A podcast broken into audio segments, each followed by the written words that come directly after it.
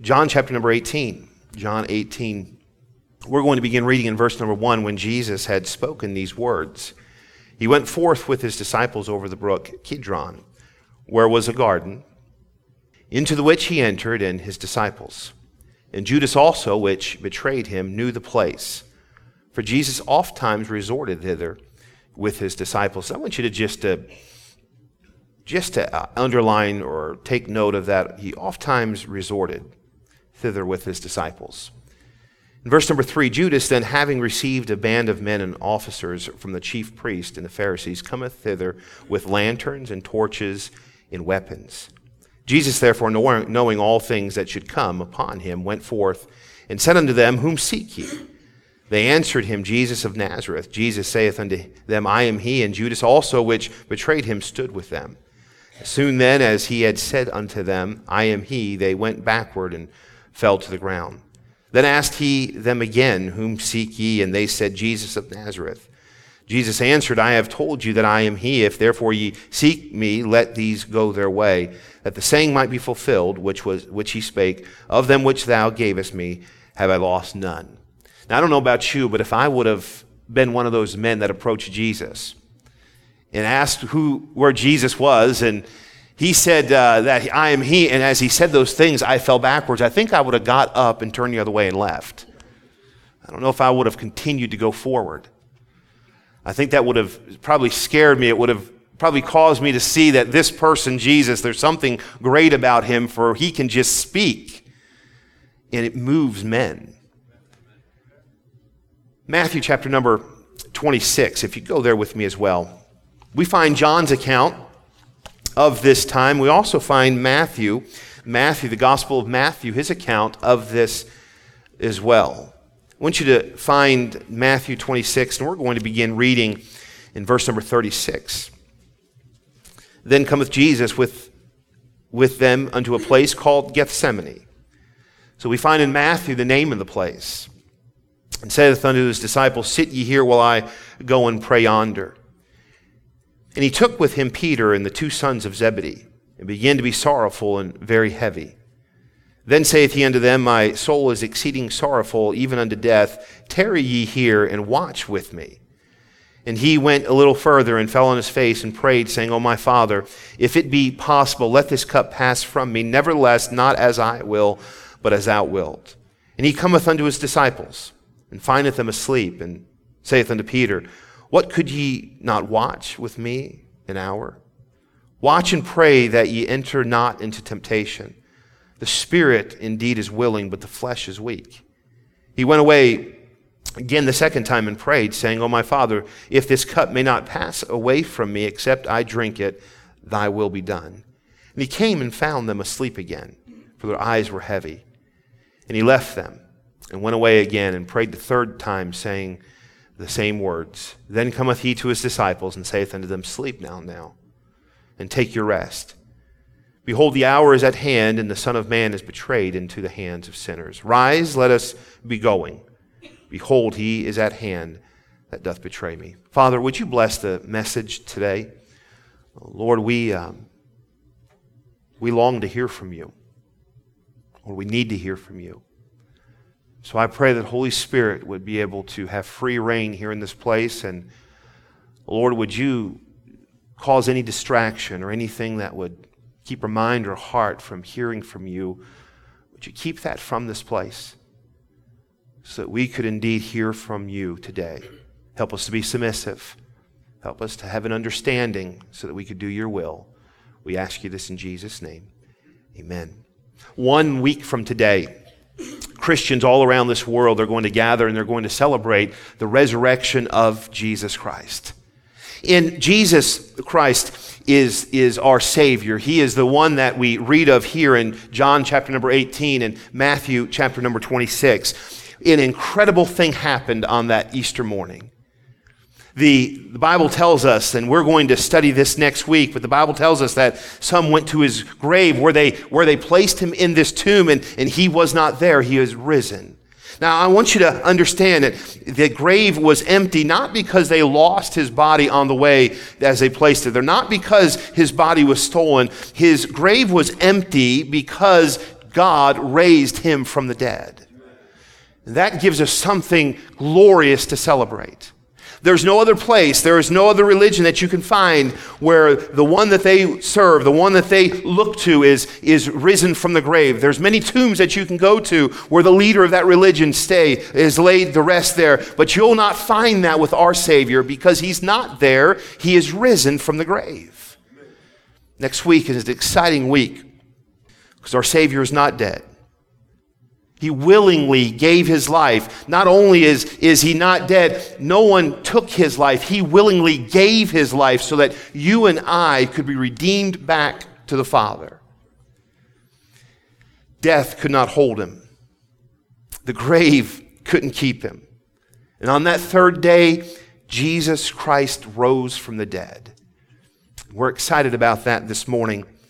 I'm looking forward to next, next week next Sunday as we celebrate the resurrection of Jesus Christ. But if you were to study leading up to that resurrection morning, the week leading up to that resurrection morning, it wasn't, didn't seem like a great victory for Jesus that week. He comes into, as we read here, he comes into a, a garden to pray, and he's heavy in spirit. The Bible says he knew what was going to happen and he knew what, what he had to do. And he takes his disciples into a, a very familiar place. The Bible calls it a, a place they've been to before, oftentimes resorted, he said here in verse number two of John chapter number 18. They've been to this place before. This is a place where they've prayed. This is a place of teaching. This is a place of learning for the disciples. The disciples were very familiar with this place. They've been there with Jesus. But something different is going to take place on this day than previous visits here to this garden. Jesus now is coming to this garden a little bit different than he had came before. Maybe before they came to this garden, he'd sit his disciples down and it'd be a place where he would, he would tell them about the, the kingdom of heaven or tell them about, about uh, uh, what he was going to do, the, the Savior of this world, or, or just to teach them his doctrine. But this morning, something was very different. The Bible tells us that his heart is heavy. Now, John chapter 18 and Matthew chapter number 26, two different accounts. Matthew gives a little bit more detail of what exactly happens there at that garden. We find that Jesus, and when he goes into the garden, the disciples are there. And the Bible says he takes Peter and two other disciples with him a little bit further into the garden, and he's heavy in heart. He's weeping. He's, he's sorrowful. He understands what's going to happen this upcoming week. He knows that one that has followed him for these three years is going to betray him by the name of Judas.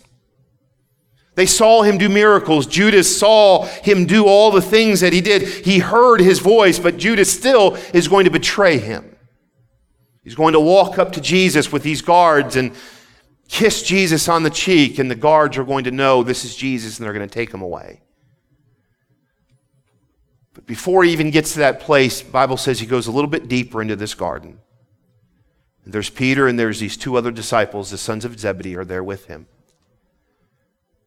And Jesus says to them, I want you to stay here and pray while I go a little bit deeper in.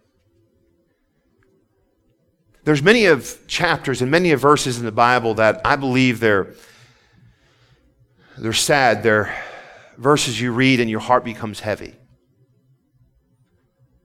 I want you to just picture Jesus going into this garden knowing that he's going to get ready to die, knowing that he's going to be betrayed, knowing that they're going to come and they're going to take him, and his back is going to be beaten, his beard is going to be plucked, his face is going to be hit with, with fist, he's going to be cursed upon, he's going to be spit upon.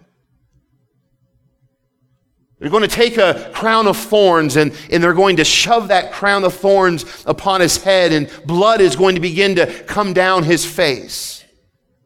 They're going to beat him so badly that the Bible says he's not even recognizable. They're going to take him and they're going to put nails into his hands and nails into his feet and, and crucify him on a cross. They're going to mock him. And even greater than all of that physical pain that he's going to have to endure, what he's going to have to do is he is going to have to take your sin and my sin. And he's never known sin before. I think of all the way back into the uh, uh, Old Testament, in the beginning of, of time, when God created uh, uh, heaven and earth. There was, there was God the Father and God the Son and God the Holy Spirit were there at the, when, when and the earth was created, and they saw everything and said it was good. I wonder if he thinks back all the way to the beginning of the garden when and Eve took of that fruit and, and Adam took of that fruit as well. I wonder if then all of the sin that was committed from that point all the way to this point, all the way to even into the future, he knew he was going to take every single bit of that sin, bear that on the cross. He knew this there was going to be a moment that God had to turn his back.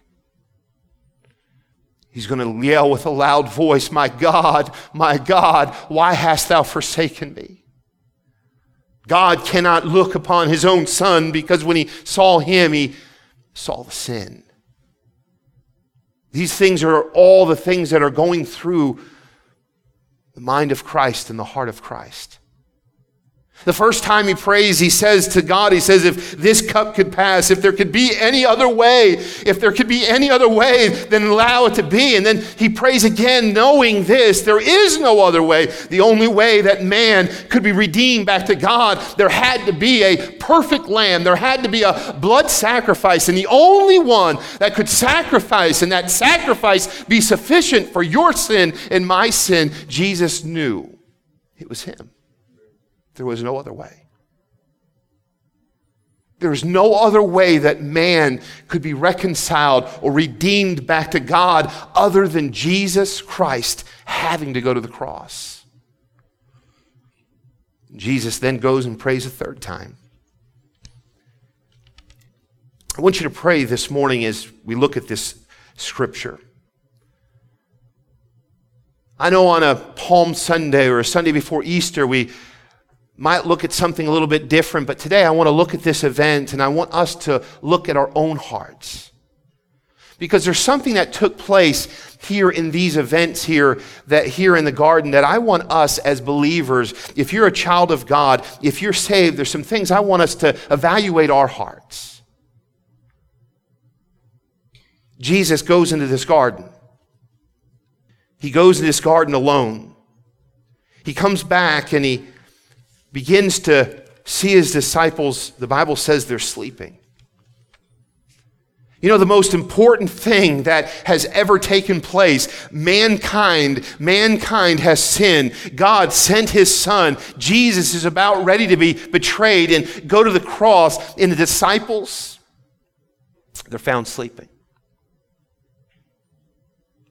Have you ever have you ever wanted someone to get excited or at least acknowledge that you were doing something and they just kind of no big deal. No big deal.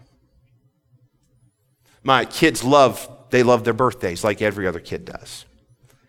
And they want to know the minute they get up, they want to make sure that everybody in their house knows it's their birthday. They'll wake people up. It's my birthday today they'll want to know if there's going to be some cake. So we kind of joke around every so often. We'll, we'll say, Man, I forgot. Mackenzie came to me this past week. It was her birthday. She asked me if I would buy donuts for her for her class at school. And so I told her the night before I'd do that. So I had it all planned. I was going to go to the donut shop and get, get uh, some donuts to bring to school so that, that uh, her friends could all have a donut. So she came in that morning in my room and she said, Dad, don't forget, it's my birthday today. And I said, Oh, I forgot that already.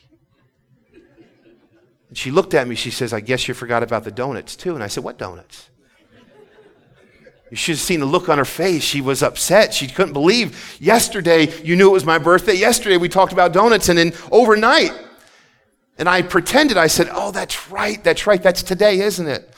i have to change some things around so I can get that done. I was joking. I thought she knew I was joking. Well, she got in the car. Mom took her to school. She got in the car and she was upset. She said, Mom, Dad forgot it was my birthday today. It was an important event for her. And even though I was pretending, she thought I didn't care. I want you to think about Christ here. He's already told his disciples what's going to happen. He's taught them for these three years. They know that he's not going to be there forever with them.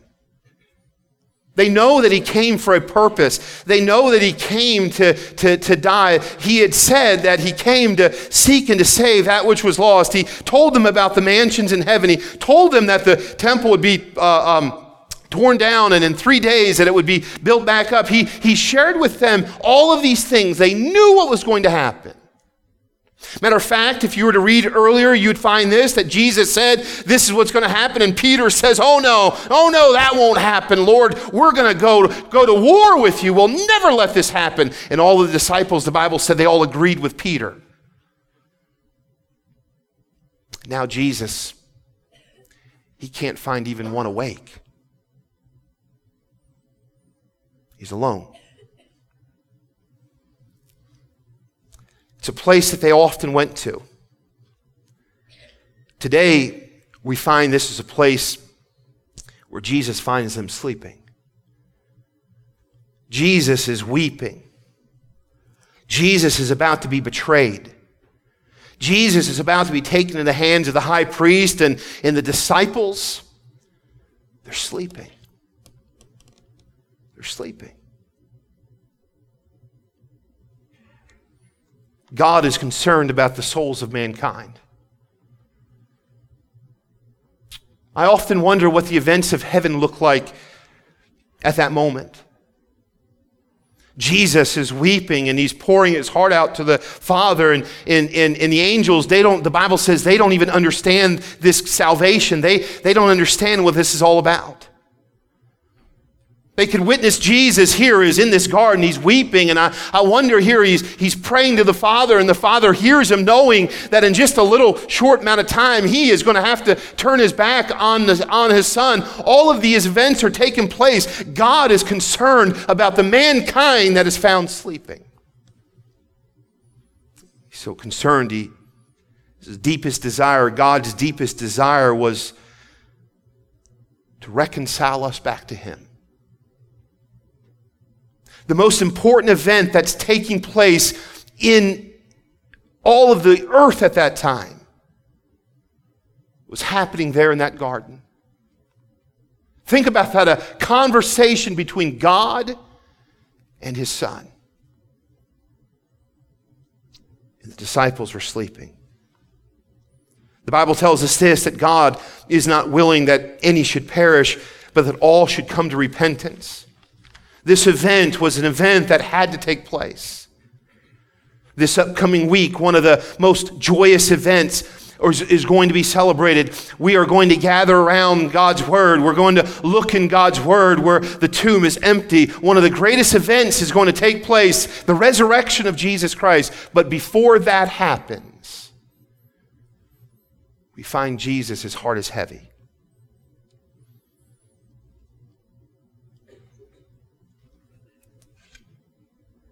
The most important thing that has ever happened to mankind is about ready to happen. I want you to think about the significance of this. The most important thing that has happened is about ready to happen. Mankind who is born into this world, sinners, born in this world, on their way to hell, born in this world, born into sin, uh, separated from God.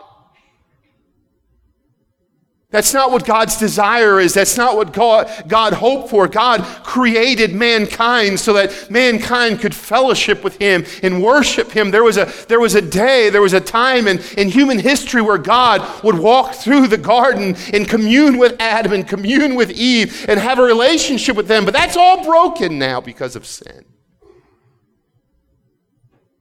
Every single man that's born, every single woman that's born into this world is born in a sin nature separated from God. And God saw that and God said, That's not the way that I desire. That's not the way that I want this to be. I want man to be redeemed back to me, but God cannot allow sin into his presence, so there had to be a payment for sin. But not just anything would do. Man could not work his way to heaven. Man could not do his best to get to heaven because man's best is still sinful.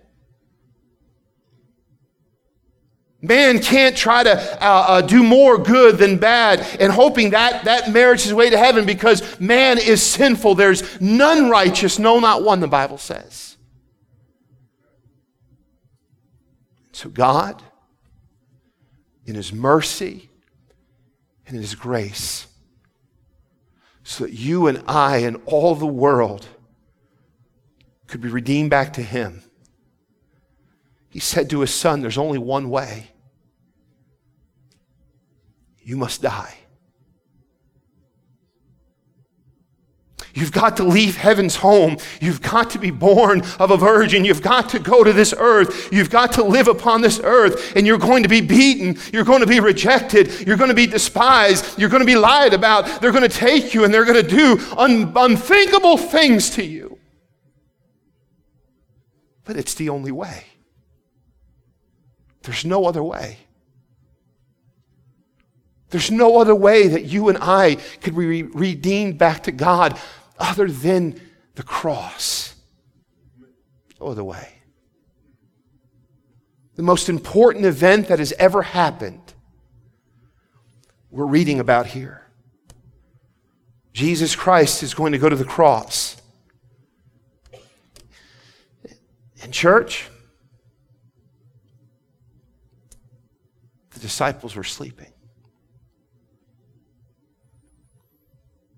Thought about this upcoming week.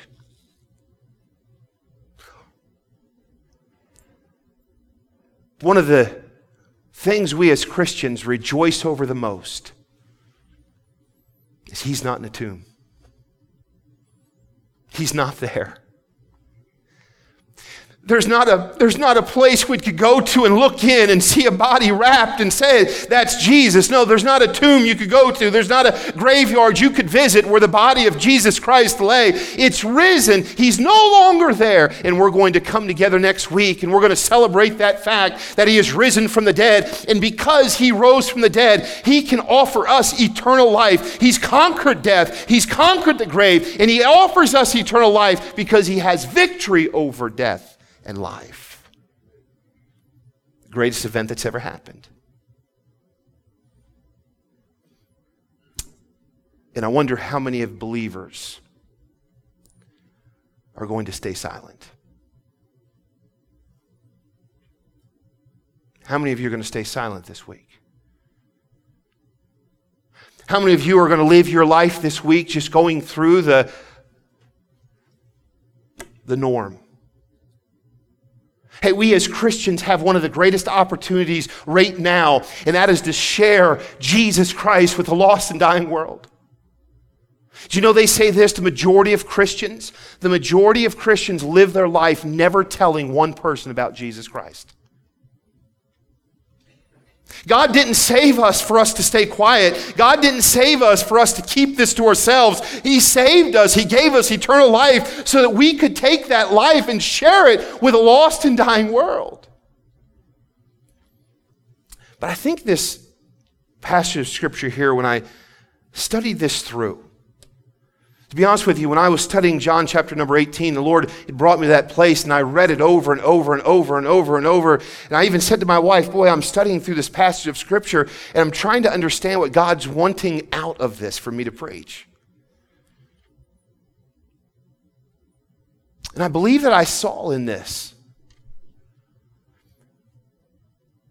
Christians are too silent. We're going to sleep. Jesus Christ is coming again. He's going to, he's going to, to rapture his church. Those that believe in him, they're going to rise from the, their bodies are going to come out of the grave. They're going to meet him in the clouds. We that are alive and remain are going to meet him in the clouds as well. Jesus Christ is coming again. The time is short, church. I don't believe the disciples really understood how short the time was they're going to be with Jesus. I don't believe they really understood what was happening here. They're caught sleeping.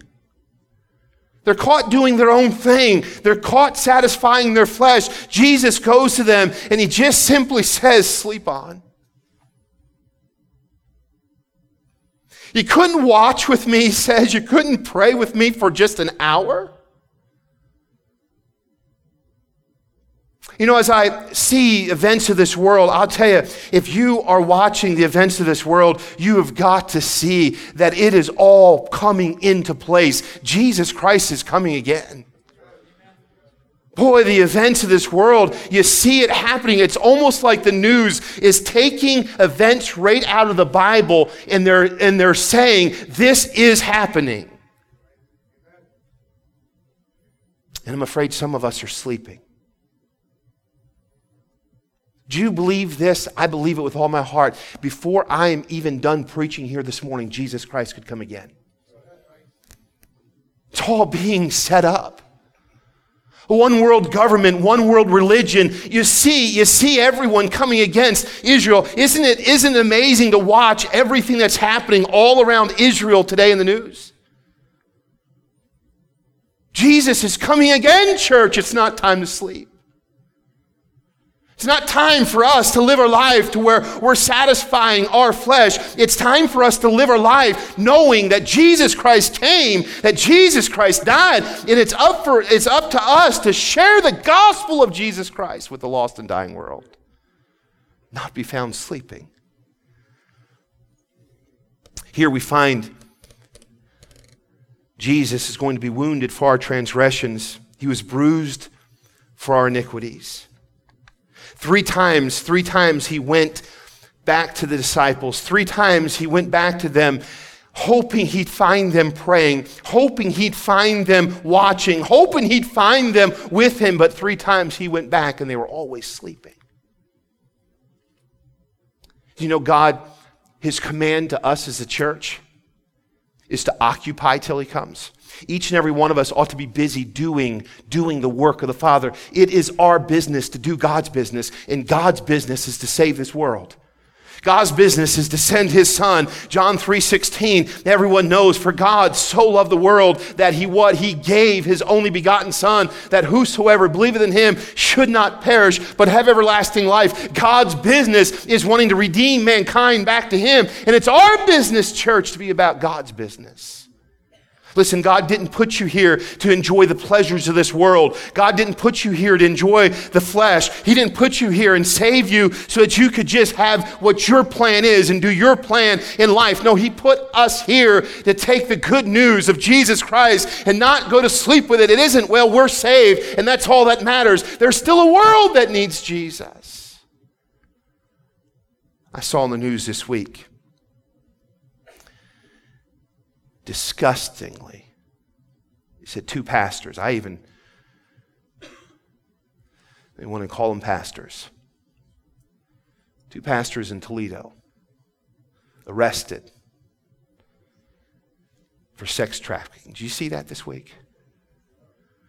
One, one of our church members texted me and said, Is that the one that we've been working with down in Toledo? I said, No, there's a lot of pastors in Toledo. That's not the one. People are sleeping. So consumed with their life, so consumed with sin, so consumed with, with things that don't matter. And the world is dying without Jesus. This past couple weeks, I think I've been to more funerals in the last two weeks than I've been to in any two week time in my life. I've talked to some at funeral homes. I had some time to talk to one of the funeral directors. I got a little bit early to one of the funerals and talked to, the funeral director there, and we just started talking about business.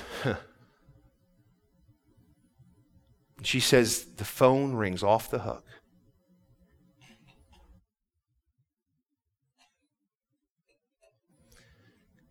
She said that, and I thought, that means people are dying every second. And I asked her questions. I said, How many Christian funerals would she do? And I know that word Christian is, is very loose. And she said, You'd be surprised how many funerals are done that Jesus isn't even mentioned. She was a Christian lady, and she says, I have funeral after funeral where Jesus isn't even mentioned. There's no hope. The church sits sleeping and quiet. Jesus came and died for your sin and my sin, and your coworker's sin, and your neighbor's sin, and your family member's sin. He came and died for those kids that we might not even give a second thought to. He came and he died for their sin. He came and he died for that drug addict sin. He came and died for that prostitute sin. He came and died for that alcoholic sin. He came and died for the sin of, of those that are, that are, that are living in a, in a world where, where, where, where, where there, there is, there's no hope. He came and he died for them. In church, how are we going to sit quietly when people are dying without Christ.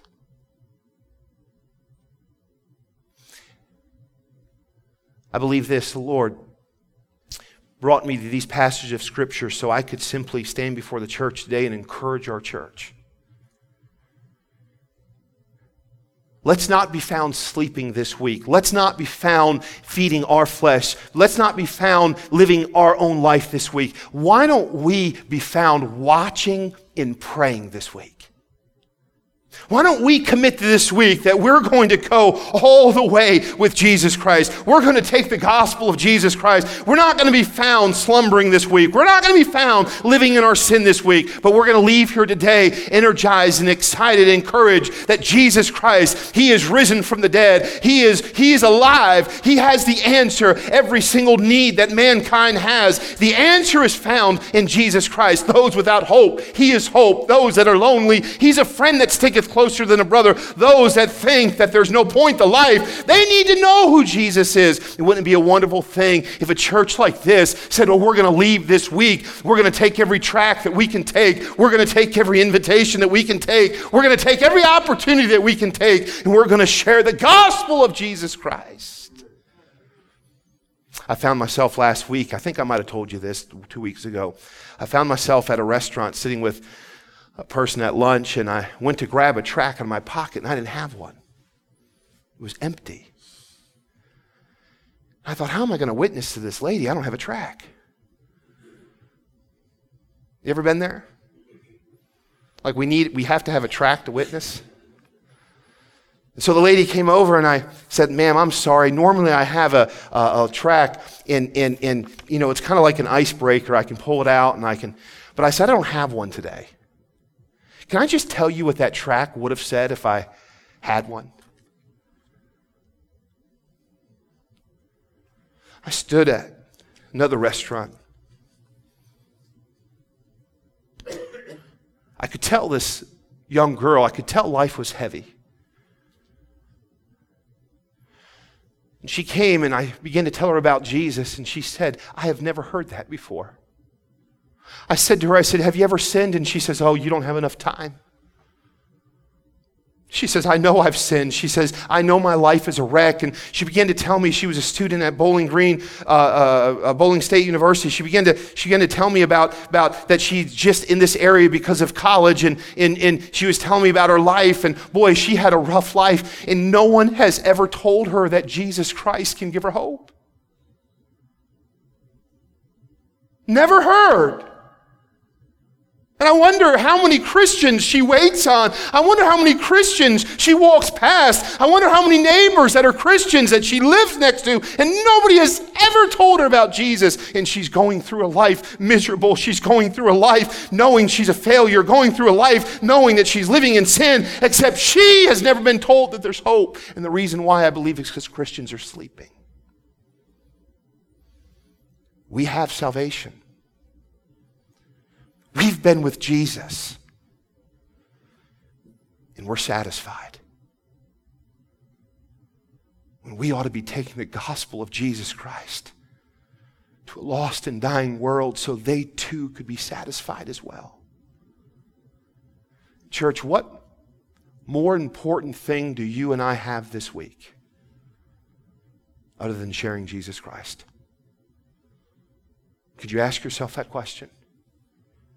Would you give yourself an honest response? What is the most important thing you have? What is more important this week than sharing the gospel of Jesus Christ? What is more important than that? What is more important than your neighbor hearing the gospel of Jesus Christ? What is more important than your coworker hearing the gospel of Jesus Christ? Could you imagine, could you imagine working for 20 years with all those around you and finding out that they've never trusted Christ as their Savior and them having to spend an eternity in hell because you couldn't share the gospel of Jesus Christ? What's more important this week? What's more important? What do you have to do that's more important than opening your mouth and sharing the good news, the fact that Jesus Christ died for your sins? What more important thing do you have this week than share the gospel? Let's not be found sleeping. Let's not be found unaware like the disciples were found. Jesus was heavy hearted. He was weeping. And he was willing to go to the cross. He was willing to go to the cross so you and I could have life. Are we willing to tell? Or are we going to hold it in?